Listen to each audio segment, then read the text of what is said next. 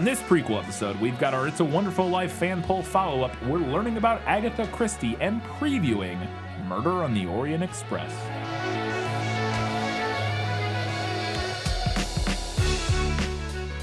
Hello and welcome back to This Film is Lit, the podcast where we talk about movies that are based on books. We have a very full prequel episode, so we're going to get right in in this new year, 2023, to our patron shoutouts. I put up with you because your father and mother were our finest patrons, that's why. We have one new patron this week, and it may be an old patron who's resubbing. We're not sure. It's hard to tell on Patreon sometimes.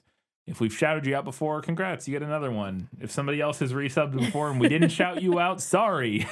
it's, it's hard to tell sometimes on Patreon if it's people coming back or whatever.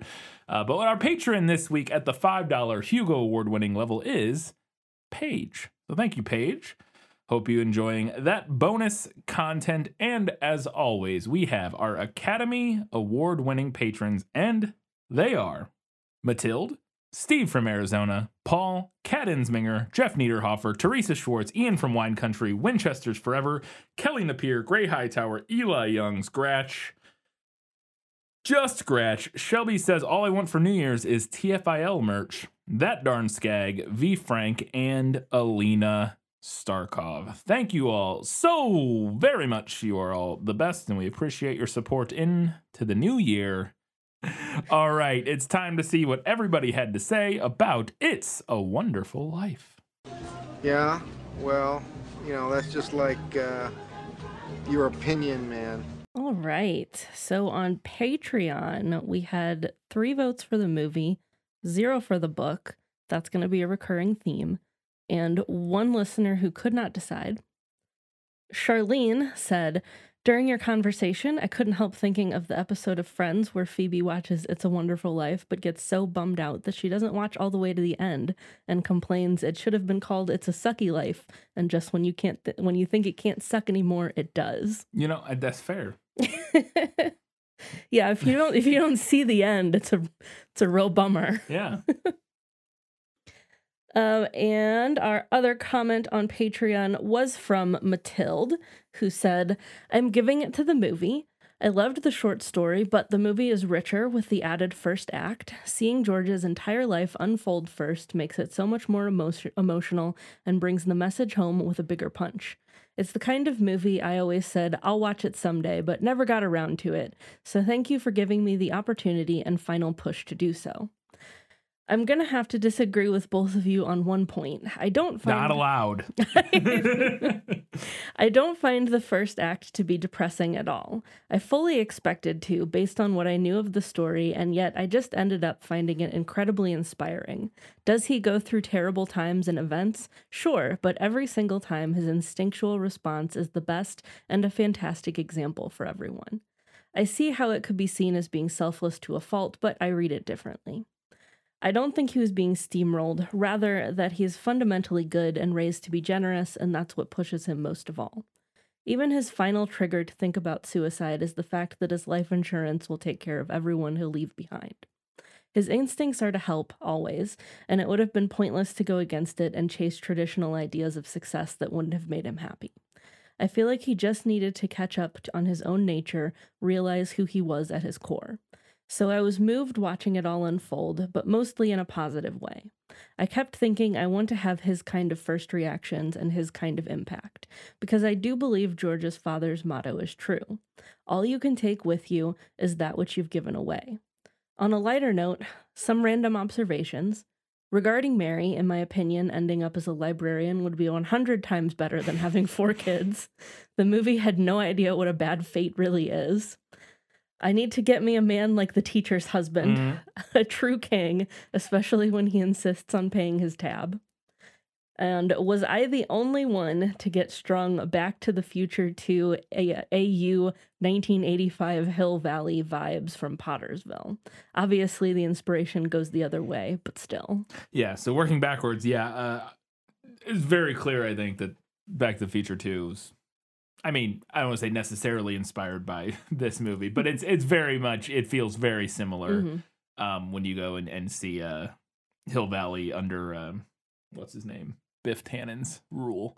Um, very, very kind of similar idea. Going back to though your main kind of assessment, um, is interesting. It's, a def- it's definitely uh, something I don't disagree with. Your assessment of the kind of the first act and George's uh, repeated tribulations, shall we say. Uh, I don't think that necessarily those two, and you kind of touch on it in your comment, but I don't think those two, our reading and your reading, are necessarily at odds or mutually exclusive in the sense of it. We, you know, we talked about how it was kind of depressing, how he keeps his dreams keep getting tr- crushed and blah blah blah. But you found aspirational the way he handles these situations, and that ultimately it works out for him, and he uh, finds that he does truly love the life that he's created and all that sort of things. I I think both of those can be true.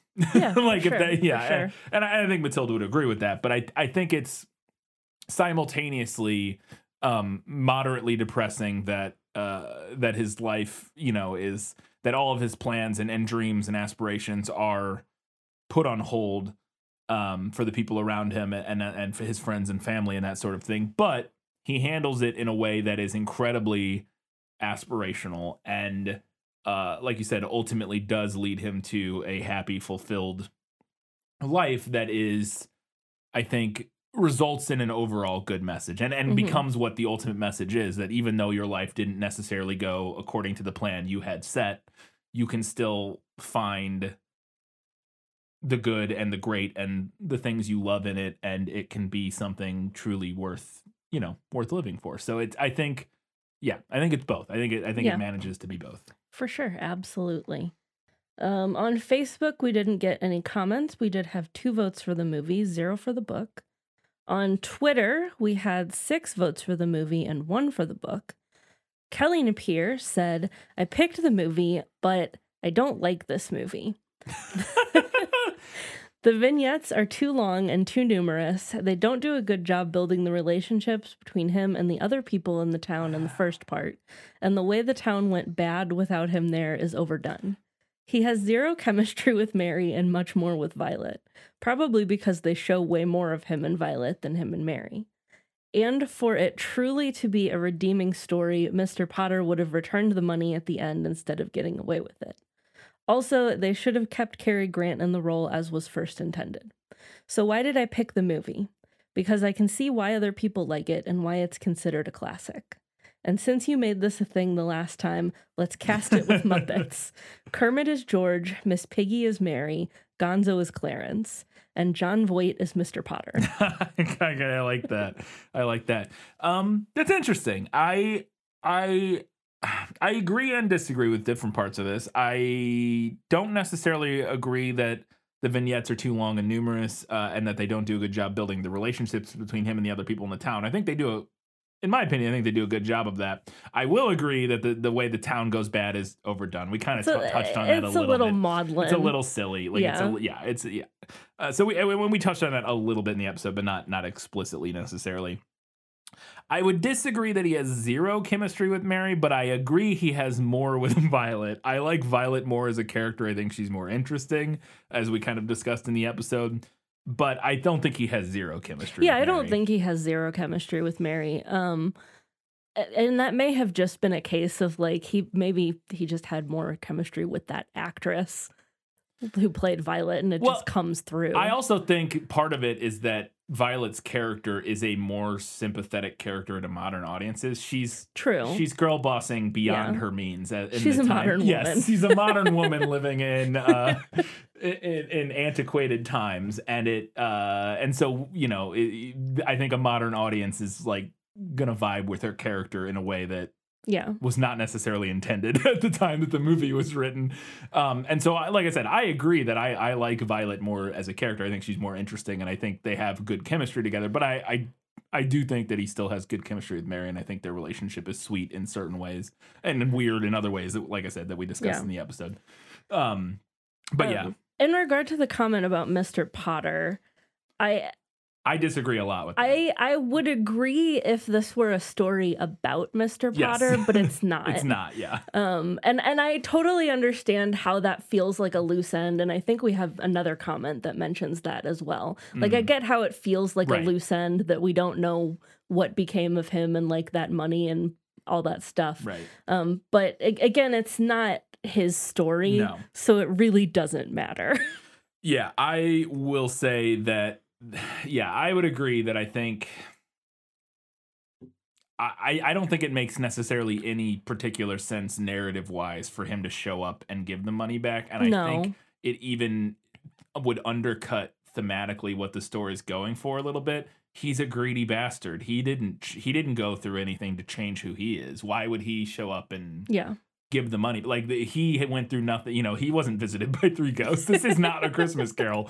Um, you know, actually, what you don't know is that off screen, he's Yeah, actually he's having his he's own- been yeah. in a Christmas Carol the whole time. yeah, he's been he's been having his Ebenezer Scrooge moment. Yeah. Um, so I, I yeah, I would disagree with that. No, that I, I do think that it, it makes sense for him just to not yeah. not come and back, I, and I, not I a think turn, even even like addressing it in some way at the end of the story would feel like, why are we doing this? Yeah, I agree. I, I think leaving it where it's just he takes the money and disappears and we don't see him again, it's like, yeah, other than like obviously the the alternate universe stuff, but I think it makes perfect sense. Um and it it drives home the point that, you know, he's he's yeah, he didn't go through a journey. Why would he give that money back or do anything nice? He's an irredeemable capitalist pig. Like that's that's his lot uh because that's the bet he's made. So yeah, I, I yeah. But uh, like I said, interesting. I, and and as for the uh, as for the Muppet casting, I think you're spot on. I love that. Um, and Jon Voight would just play Jon Voight at this point to be But Mr. yeah. Potter. Yeah. he just be himself. Our other comment on Twitter was from Shelby will go down with this ship. And Shelby said, I've been meaning to watch this movie for a while, so I wanted to say thank you for covering it. I was surprised. Second person. Yes. There you go. It's one of those. It's like me with the Godfather. It's one of those where you're like, eventually I'll watch this movie that everybody talks about, but uh, Yeah. yeah, if I if I have a reason. Uh, I was surprised just how much I enjoyed it. I really connected with the characters, and I thought George and Mary had great chemistry. wow. oh boy. Fight, fight, fight, fight. Um, any issues I had were the ones you already discussed. I will say that while I understand the movie having a big event trigger George's desperation, I did appreciate how the book let it be a bunch of problems piling up over time. I think both versions are valid, but there's something so honest about the way it happens in the book that we don't get to see as often. Something I've discovered in trying to write characters with depression or anxiety is that mental illness doesn't care about your story structure, it doesn't care about character arcs or lining up with narrative beats. There's good days and bad days, and those have nothing to do with someone's wants and needs. It simply is. People who live with it have ways of managing it, but it's rarely so neat in that an audience can follow its trajectory the way you follow a story. But overall, I'm picking the movie because I found it more satisfying. Happy New Year, everyone. P.S. I'm team opening. No, a person of taste. Boo. Um, no, that very great comment. Uh, I one specific thing I wanted to touch on because it's just it's so striking, and, and I almost think there's no way that Shelby has not seen Crazy Ex Girlfriend. There's this. I don't know if you if if uh, Shelby if you've ever seen the show Crazy Ex Girlfriend. If you haven't, I would recommend checking it out. It's on Netflix in America. I don't know. It's a I CW show. Yeah, I don't know. I don't know where you guys watch those in Canada. um, but there's a specific song in Crazy Ex Girlfriend. I think in the second, if I find it, I'll I'll just send it to you on social media or something. Uh, just the song. Um, but there's a song specifically in Crazy Ex Girlfriend. The whole show is about a girl who, uh, a woman who is dealing with mental illness, basically. Um, but it's a musical comedy show. Uh, and there's a song in I think the third season where that is about explicitly your point that um, uh, depression and anxiety and stuff doesn't care about story structure. That you know it doesn't care about character arcs or lining up with Yeah. narrative beats. That's like literally what the song is. There's a whole. It's a, one of my favorite songs in the whole series. Um, but it's about how you know, like in real life, stories don't you don't play out like like TV shows or, or movies or whatever, and especially stories involving people, you know, dealing with um mental illness and stuff like that. So I, if you haven't watched Crazy Ex Girlfriend, I would recommend it. But I'll send you this one song because it's like literally exactly what you're talking about. Anyways, Uh, over on Instagram, we had seven votes for the movie and zero for the book. It looked like we had one for the book, um, but then I got a message from Hannah Joseph who said I meant to vote for the movie, no. So I discounted that one vote for the book Yeah. for Hannah. Uh, and our other comment we got was from Anal Fracture 42. yes, who said, Didn't have time to listen to the episode yet, but I'm sure you were right. amazing. In general, thanks for the great content over the year. Oh, okay. Nice little end of the year. Yeah, little little- end of the year message. Thank you. Uh, and we had a comment on Goodreads this time. Um, Hmm. so one vote for the movie, zero for the book on Goodreads. And our comment was from Miko, who said, This is one of those movies where I've seen it in bits and pieces Mm-hmm. a dozen times, but fully maybe once. I think it's a movie where you have to know what's going to happen to really enjoy it. And I'd be interested to know if someone seeing it fully blind would go, So what's this film about an hour in? Yeah. The short story does a couple things I preferred, like starting right at George contemplating suicide and keeping the identity of the stranger a complete mystery. I also liked that in the short story, the fate of the whole town was not tied to one person. I get why the movie does this, and it's established well, but it still feels like such a movie edition. I also feel like Mr. Potter just pocketing the equivalent of 122,000 in today's money is just Oh, that's forgotten. the that's the conversion. I huh? guess, Holy yeah. cow. I didn't look it up. I did. I did not fact check Miko, Wowzers! but that's a lot. Yeah. I would not Um, have guessed that much. I would have guessed like thirty or forty thousand, but holy cow, yeah. Uh, um, it's just forgotten and should have some sort of conclusion. I think I have to, a little begrudgingly, give this to the movie. It's not that the movie is bad, it's just an hour 45 of setup plus 20 minutes that anyone actually remembers. On the other hand, the short story is extremely average, and ending it with an and it was all a dream, or was it type of thing with the brush just annoys me a bit. That's a cliche I thought was overused back when I was in seventh grade. Even if I'm bored by the majority of the movie, its ending still works on an emotional level, and for that, it gets my vote over the book. Fair enough. I uh, I I, I didn't find the first hour forty five, you know, hour and a half boring necessarily.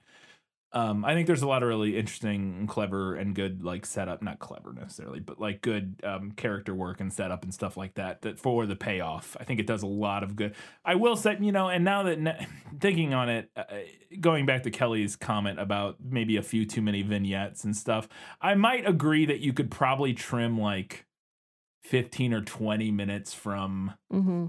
The setup part like the you know the building up to the the end. You could probably trim out like a good 20 minutes without really losing too much. That being said i didn't i didn't find it overly long or arduous to get through so i think it's fine. But um but it's it sounds like miko had a similar thing of like it's just a little bit like Yeah. yeah okay we get it like get to the important part. Um but yeah interesting. What the final breakdown look like? Uh, the winner was the movie with 19 votes to the book's one. Wow Yeah. almost a clean sweep Mm-hmm.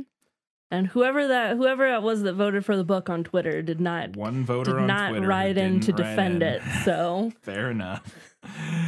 Uh, we always appreciate it though if you are gonna vote, uh, and especially if you see yourself vote, and then you're like, "Oh, I'm the only person who has voted." I mean, who knows? Maybe that person voted first and didn't know. But still, either way, we love to hear what you have to say and defend your position of why you uh, picked one over the other.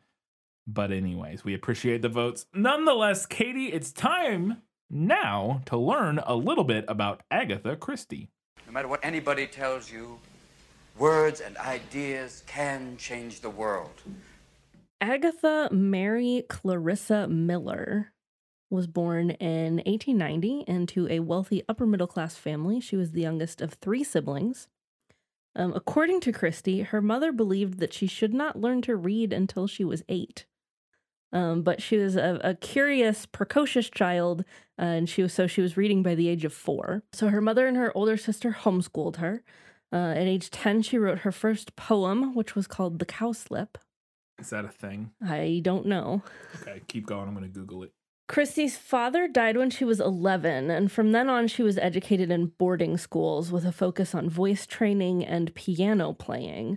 Um, however, she decided that she lacked the temperament and talent to do that and gave up that goal of performing professionally. Uh, at 18, she wrote her first short story, The House of Beauty, while recovering in bed from an illness. Uh, other stories followed, most of them illustrating her interest in spiritualism and the paranormal, very popular around that time period.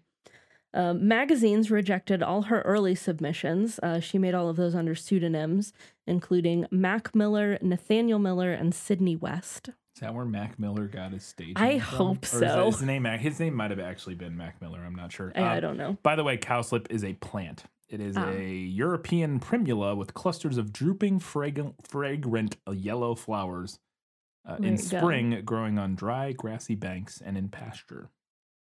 So there you go. Yeah. Um, around the same time that she was submitting these short stories, Krista, Christie also began work on her first novel, Snow Upon the Desert, but was disappointed when the six publishers that she contacted declined the work. Her mother suggested that she ask for advice from the successful novelist Eden Phillpotts, who was a family friend, um, and who responded to her inquiry, encouraged her writing, and actually sent her an introduction to his own literary agent, who also rejected Snow Upon the Desert, um, but suggested that Christie keep writing. Uh, in 1912, she married Archibald Archie Christie. Um, during the First World War, Christie wrote her first detective novel, The Mysterious Affair at Styles, in 1916. Uh, that manuscript was rejected by the first publisher she sent it to, but eventually accepted and published in 1920. Um, following the war, Christie settled into married life and had her only child, a daughter named Rosalind. Uh, she published another detective novel in 1922 and a third in 1923, plus several short stories. Um, now, having no difficulty selling her work, Christie continued to write and publish over the next few years. However, her mother's death in 1926 sent her into a deep depression. A few months following, Archie asked her for a divorce because he was having an affair. Um, Oh, yeah, um, leading to one of the more famous stories about Agatha Christie's life. The only thing I know about Agatha Christie Because of that- Doctor because of that Who. Doctor Who episode, Yep. yeah. Um, so, as to that, on the 3rd of December, 1926, um, her she and her husband fought after Archie announced that he was planning to spend that weekend with friends and that she was not invited. Um, late that evening, Christie disappeared from their home in Sunningdale. The following morning, her car was discovered at Newlands Corner in Surrey, parked above a chalk quarry with an expired driver's license and clothing inside. Um, and it was feared that she may have drowned herself. Uh, the disappearance quickly became a sensational news story. Uh, more than a thousand police officers, 1,500 volunteers, and several air 15,000 volunteers is what it says, at 15,000 volunteers. It's a lot more. Um, and several airplanes searched the rural landscape. Um, is my favorite little thing that I read about this. Sir Arthur Conan Doyle gave a spirit medium one of her gloves Ah. to try to find her. Mm, yep. He was he was one of them. Was also really popular at the no, time. No, I know it was a big thing, but yeah, he was he was famous. Oh, I also which I also know from Doctor Who because there's a whole episode about him with a medium and ghosts. Um, Christie's disappearance also made international headlines, inclu- including the front page of the New York Times. Um, despite the extensive manhunt, she was not found for another 10 days. And on the 14th of December, she was located at the Swan Hydropathic Hotel in Harrogate, Yorkshire, um, north of her home, uh, registered as Mrs. Teresa Neele. Uh, so her own autobiography makes no reference to this incident, um, but opinion remains divided. Uh, two doctors did diagnose her with an unquestionable, genuine loss of memory, um, but like this is kind of one of those things that has gone into legend. Yeah, Uh, there are a lot of different opinions on what actually happened, and right. you know, I think it's it's it's famously regarded as one of the like most well known, and I don't know the science of whether how how real or accepted this idea is, but um, I've always heard it um, referenced as like one of the most well known examples of like a fugue state. Yeah. And again, I don't know the science behind how accurate Yeah. or how um you know accepted that is in medical in the medical world of like if going into a fugue state is like a thing that can actually happen or not. But um, not saying one or the other. But that yeah, this is the one I always hear people talk about. Uh, the, the, uh, famously in non or in fiction, uh, there's a whole plot line in Breaking Bad with that. But anyways, Yeah, so this has uh, transcended into legend. There's a lot of different like theories and opinions on what happened. Did she do it on purpose? Did she genuinely lose her memory? All that stuff. Um, but at the time, publicly public reaction was pretty negative. a lot of people assumed it was a publicity stunt or uh, an attempt to frame her husband for murder to get back at him. So, following that incident, Christie took an extended trip to the Canary Islands for her health uh, as you do. And upon returning, divorced her husband. Um, she did retain custody of, uh, custody of their daughter, and she also kept his surname for her writing career, because that was what she'd been publishing under. Mhm. Uh, in 1930, Christie met archaeologist Maxwell Mallowan, uh, who was 13 years her junior. Uh, they married that same year, uh, a marriage that lasted until her death. Uh, Christie, of course, continued to write, with her novels now drawing inspiration from the traveling that she did with her husband. During World War II, Christie worked at the pharmacy at University College Hospital, where she uh, updated her knowledge of poisons. Mm. Uh, her later novel, The Pale Horse, drew on knowledge she acquired during this time. And in 1977, a thallium poisoning case was solved by a British medical personnel who had read her book and recognized the symptoms that she described in the book. So that's pretty neat. Um, some honors and accolades. Christie was elected a Fellow of the Royal Society of Literature in 1950. Uh, she was appointed Commander of the Order of the British Empire in 1956. Uh, in 1961, she was awarded an honor- honorary Doctor of Literature degree by the University of Exeter. Uh, and in 1971, she was promoted to Dame Commander of the Order of the British Empire. So is that the equivalent title of knight? yes, I women? believe so. Okay. I would assume based on the dame there, because Yeah. yeah. Uh, from 1971 to 1974, Christie's health began to fail, but she continued to write. Her last novel uh, was Postern of Fate in 1973, and she died peacefully on the 12th of January 1976 at age 85 from natural causes in her home. Um, I won't end this section without acknowledging the biases in Christie's work. Um, she was a, a wealthy white woman writing primarily during the 1920s and Yeah, 30s. not- so you know what Yep. we're about to Yep, hear. yep. Uh, so the biases in her works uh, often included stereotyped descriptions of characters, particularly Italians, Nice. Jewish characters, and uh, other non-Europeans in general. Yeah. And this is especially prevalent in her works written before 1945. I'm a little ways into Murder on the Orient Express, and she has some descriptions of American characters that absolutely sent me. um, not quite the same thing, No. but. That's good. And then, then there's also the infamous original UK title of And Then There Were None. Um, if you don't know what it is, look it up. I'm not going to say it. Uh, that novel was actually always published under And Then There Were None in America, but many UK editions continued to use the original title until 1985, which is a fucking travesty. 1985, you say? I just looked it up, and holy shit. Yep. Yep. Yep. Mm-hmm. yep. Um, now there were some imprints of that published in the UK that used a a not quite as bad but still not great title. Um, but I believe now it is published everywhere as and then there were none, which is also like even if you put everything else aside, a, an objectively better title. Yeah. No. it- Um, yeah.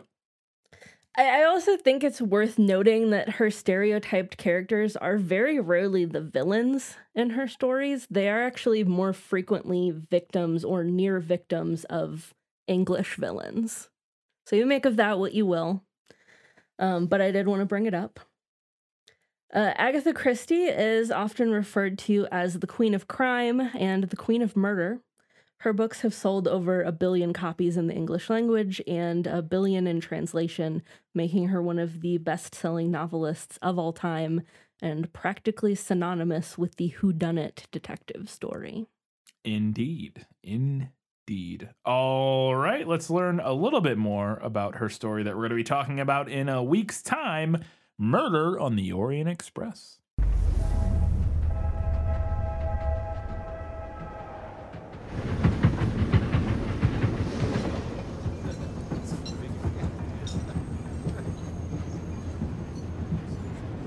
You know, there is something about a tangle of strangers, pressed together for days with nothing in common but the need to go from one place to another and never see each other again.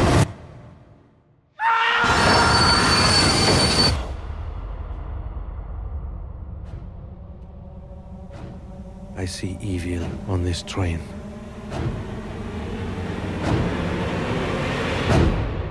A passenger has died. Murder on the Orient Express is a 1934 detective novel by Agatha Christie. It features one of her recurring characters, Belgian detective Hercule Poirot. He's Belgian. I huh? believe is the correct pronunciation. I hope. Uh, this was Poirot's. What is 10th with Kenneth Branagh playing not English people? he loves Uh, I it don't know. because he's, he's he's he was famously. Well, I'll talk about it in a minute, but uh, we'll get Yeah. it in my notes anyways. Uh, no, he he's Belgian, um, and there is quite a bit of French in the book. Hmm. Um, so yeah, uh, but this was uh, that character's tenth appearance in one of her works. Uh, the U.S. title of "Murder in the Calais Coach" was used to avoid confusion with the 1932 Graham Greene novel "Stamboul Train," which had been published in the United States as Orient Express. The novel was partly inspired by two separate events where Christie herself was marooned on stopped trains, once in 1928 due to a blizzard, and again in 1931 due to flooding from rainfall. The novel also draws inspiration from the 1932 kidnapping and murder of Charles Lindbergh's son. Mm, yeah, very, that is an interesting story. Yeah. Uh, Also, Charles Lindbergh was a Nazi, so that's Yes, the thing. he was. it's a weird thing that you find out Well, later, but- especially growing up in St. Louis. Yes, we we both grew up in St. Louis, Yeah. and he's like local hero yeah, in less, St. less Louis. so these days, I think, but still, like he's one of those people you when you grow up in St. Louis, you hear a lot about Charles Lindbergh because yeah, he's like uh you know the spirit of St. Louis. He's kind of yeah like a local folk hero to some extent. And then uh, you later in life you find out he was a Nazi, and you were like, wait a second. Um, a couple review poll quotes. Uh, the Times Literary Supplement um, outlined the plot and concluded that, quote, the little gray cells solve once more the seemingly insoluble. Miss, Mrs. Christie makes an improbable tale very real and keeps her readers enthralled and guessing to the end. Uh, the New York Times Book Review um, wrote, quote, the great Belgian detective's guesses are more than shrewd, they are positively miraculous. Although both the murder plot and the solution verge upon the impossible, Agatha Christie has contrived to make them appear quite convincing for the time being. And what more than that can a mystery addict desire? True. I can't think of anything. Um, and my final note here aside from the 2017 film adaptation that we'll be discussing, the novel was also adapted as a feature film in 1974. It has also been adapted for radio, television, stage, and as both a board game and a point and click computer game in 2006. Yeah. Yeah, indeed. Uh, all right, let's talk a little bit more about the 2017 adaptation of Murder on the Orient Express. So they got him after all. You assume he was killed? No, no, no, no, not. Well, he was in perfectly good health. He, he had his enemies. Indeed, he was murdered. God, murder here. God rest his soul. Someone was rummaging around my cabin in the middle of the night. No one would listen to me. If there was a murder, What is going on? then there was a murderer. The murderer is with us. And every one of you is a suspect. And who are you? My name is Hercule Poirot, and I am probably the greatest detective in the world.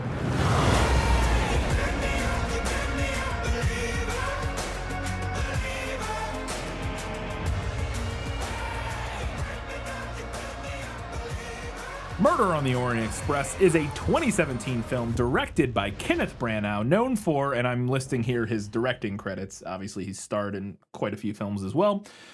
But his directing credits that he's most known for include Much Ado About Nothing, Hamlet, Love's Labor's Lost. He had a whole stretch of uh, Shakespeare there. Thor, uh, Cinderella 2015, Artemis Fowl, and the sequel to Murder on the Orient Express, Death on the Nile. The film was written by Michael Green, who's his his. Uh, I'm about to read a list of movies he has written, and it's a real up and down roller coaster. let me tell you. Uh, some TV shows included as well. Logan, Smallville, Green Lantern, like the 2015 or whatever, the one with Ryan dude. Reynolds, Alien Covenant, also not very good. But then Blade Runner 2049, very good. Jungle Cruise, never saw it, I don't know. And uh, wrote quite a. Uh, he was like one of the showrunners on American Gods. So he's had like a. He's been all Mm. Yeah. over the place. I Done heard lots of that stuff. Jungle Cruise was not very good. I heard it was like okay, like Um, fun, but, I've like not heard that very good. American Gods is very good. Yeah, So yeah, I know. Uh, Alien Covenant, I did not see, but I heard it's not good. Uh, very similar to like uh, Prometheus, Green Lantern, famously terrible. Logan, very good. I so who knows? Blade Runner twenty, yeah. Uh, and that, that's not even all of the stuff he's been involved with, but. The film stars Kenneth Branagh, Tom Bateman, Penelope Cruz, Willem Dafoe, Judi Dench, Johnny Depp, Josh Gad, Leslie Odom Jr., Michelle Pfeiffer, and Daisy Ridley. The film has a 61% on Rotten Tomatoes, a 52% on Metacritic, and a 6.5 out of 10 on IMDb. that's pretty middling, isn't it? Pretty middling. Um, not terrible, but not good. I would say that's just under good. That's like a C minus. Uh, on the weighted scale of Mhm. obviously like on an, um, an American classroom grading scale that's like F's and D's, but Yeah. on the related uh, that's like a C minus I would say. Uh, I have to mention this note because it made me laugh a lot when I was reading. I would looked at I always look at the awards to see if it was nominated for anything interesting. And this one was nominated for Best Director, Best Ensemble, and Reader's Choice for the AARP Movies for Grown-Ups Award. What? I was like, that's a thing. I need to know what else has been nominated and won that award. the movies for well, Movies it's no, it's not. It's it's a whole. It's like the Oscars. It's a bunch of Oh. awards. They do a movies for grown-ups award show. And this is put on by AARP. Yes. Which is like, I, I think the idea, I don't know why you would call it movies for grown-ups, but the Yeah. idea is like, these are movies for senior citizens, I think is the idea. I don't know. Um, which, you know, I, Murder on the Orient Express makes sense. You know, it, Amazing. it, it makes sense that it would be nominated because it's, yeah, but yeah, it's just very funny to me. Uh, the film was a smashing success, made 352 million against a budget of 55 million, or at least, you know, Mm-hmm. a relatively pretty good success. Because that's actually a tiny budget for Yeah. the cast. I mean, it's all one set piece. yeah, it's all one set piece and it was all shot on a soundstage. Like, yeah. Yeah. we'll talk about some of the how they shot some of it a little bit, but it, you know, they weren't like on an actual train riding through Yeah. the countryside Yeah, we're not spending movie. to go film on location No. or with multiple sets. Or No, whatever. absolutely not. So it it definitely saved a lot of money there, uh, and that's probably how they were able to afford the cast that Yeah. they had. So, uh, getting into some production notes, the film was announced by 20th Century Fox in 2013, and then two years later, in 2015, Kenneth Branagh was brought on to star and direct, uh, or to direct and star as uh, Hercule Poirot. Some other people that were considered for roles and were in talks at different points that I thought were interesting.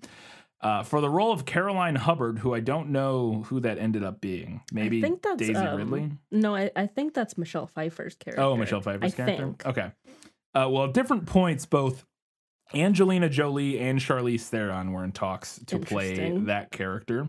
Uh, and then at one point, Michael Pena, uh, who probably most people would know from the Ant Man movies uh, and Marvel stuff, he's been in other stuff, but that's probably where most Uh-huh. people know him from, was cast uh, to play one of the characters, but he was eventually replaced by Manuel Garcia Rulfo, um, who I recognized from something now that I can't remember. But, anyways.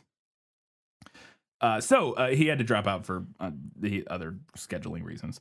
Principal photography for the film ran from November 2016 to May 2017 and used some of the same 65 millimeter film cameras that Christopher Nolan had used to shoot Dunkirk, which Kenneth Branagh had just starred in or Mm. acted in like in the months leading up to production starting on um, Murder on the Orient Express. Um, and it was the first time Branagh had used those cameras since he shot uh, Hamlet on them Ah. or 65 mil film hmm uh, back in like 96 and then nobody had everybody stopped everybody went fully digital and everything so everybody stopped using uh actual film especially 65 mil because it's like huge. It's like it's a, it's a huge frame uh huge format uh film. So it's yeah uh very rare for people to shoot on stuff like that but he they filmed this movie on it.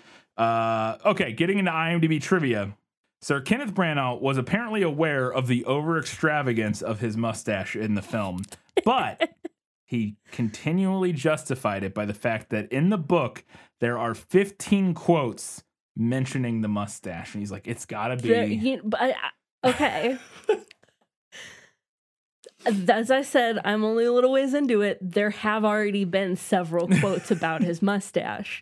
As also, like while I was researching and like looking up stuff about the novel, um, apparently that is one of that character's like defining characteristics is his mustache. oh yeah, famously. so yes. like he has to have a wild mustache, right? Yes, That's the character. I don't think I have a note about it in here later, but uh, apparently, in the original or in one of the early adaptations, was she alive? When did she die? Did you say? 76. Yes, I so she was alive for the first adaptation, and she hated. She did not like the mustache. Oh, yeah, I remember seeing something about in- that, yeah. in that adaptation Yeah. from '74. And but apparently other people don't like this one, so who knows? I don't know.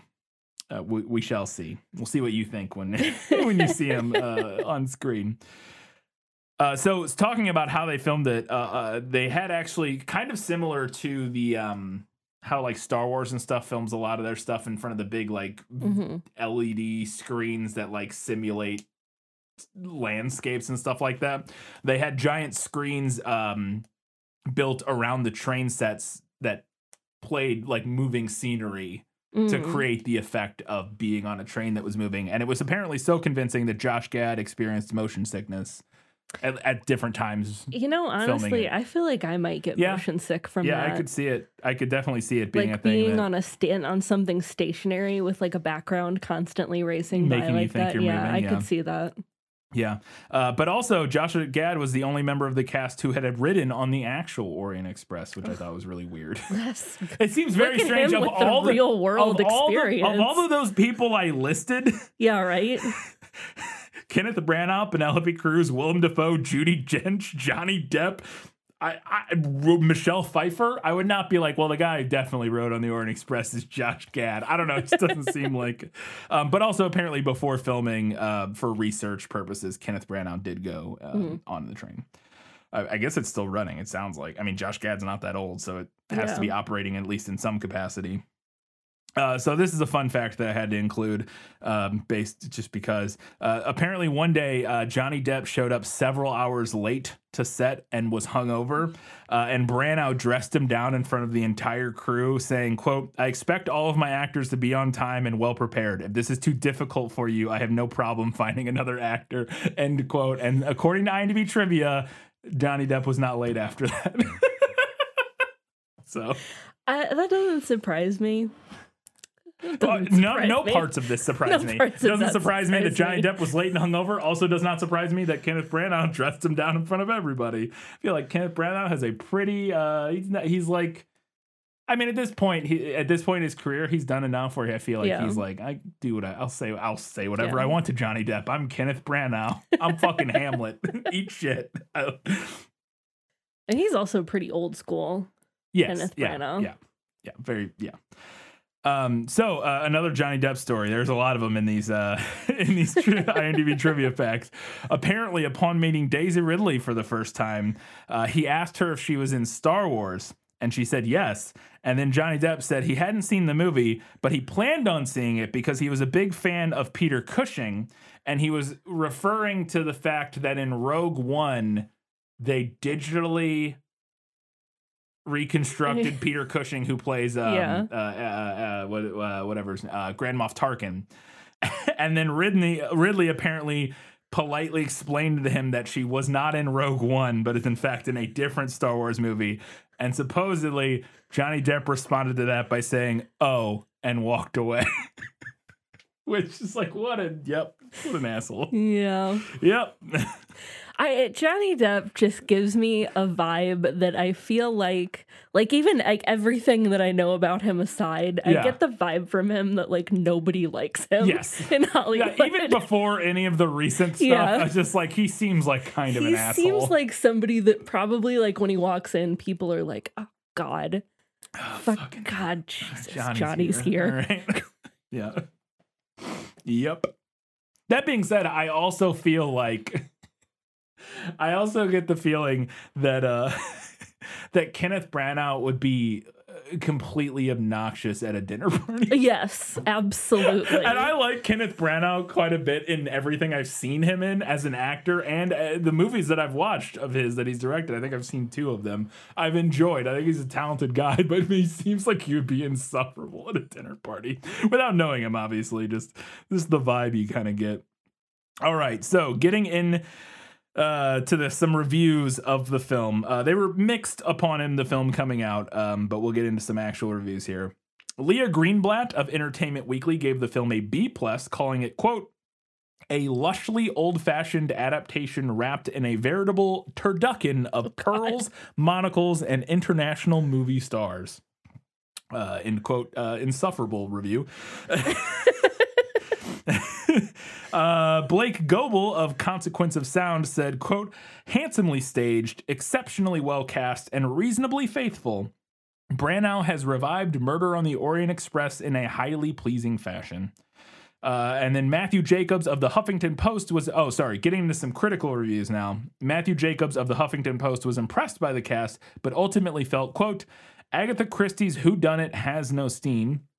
Peter Travers of Rolling Stone found that there were many dull moments and that the film was a needless remake. And uh, finally, Richard Roeper of the Chicago Sun-Times, uh, f- formerly of Ebert and Roeper, uh, gave the film two and a half stars, which is like, you know, slightly above average, in line with the 60% on Rotten Tomatoes gave the film two and a half stars and stated that he felt it focused too much on Poirot to the detriment of the other characters, saying, quote, Never let it be said the director misses an opportunity to place his star front and center. Unfortunately, relegating just about everyone else in the obligatory international all-star cast to a paper-thin character with one or at most two defining personality traits, end quote. So there you go. Those are the reviews. Katie, uh, before we wrap up, we wanted to remind everybody that people can uh, do us a giant favor by heading over to patreon.com slash this film is lit. Support us there for a few bucks a month. Get access to bonus content. If you haven't listened, if you're not a patron, or if you already haven't listened, uh, we just released our episode for January, which is on 2012's Dread. If you want to hear what we have to say about Dread, go give us five bucks on Patreon and you can listen to it. You can also do us a giant favor by heading over to Facebook, Twitter, Instagram, or Goodreads, any of the social media platforms. Follow us, like us, interact with us. We'd love to hear from you. Finally, Katie, where can people watch Murder on the Orient Express? Well, as always, you can check with your local library or a local video rental store if you still have one of those. Uh, if not, you can stream this with a subscription to Fubo Fubo. or DirecTV. Um, barring that, you can rent it for three or four bucks from AMC Theaters on Demand, Apple TV, Amazon, YouTube, Vudu, Redbox, DirecTV, or Spectrum TV. etc., etc. There you go. Those are the places to watch 2017's Murder on the Orient Express. I am actually quite excited to watch. I've ne- I don't know this story. I mean, I know it's on a train, Mm-hmm. and I I I don't think I've had it spoiled for me. I will say I may have culturally kind of know how it ends, but I don't. I've never had it.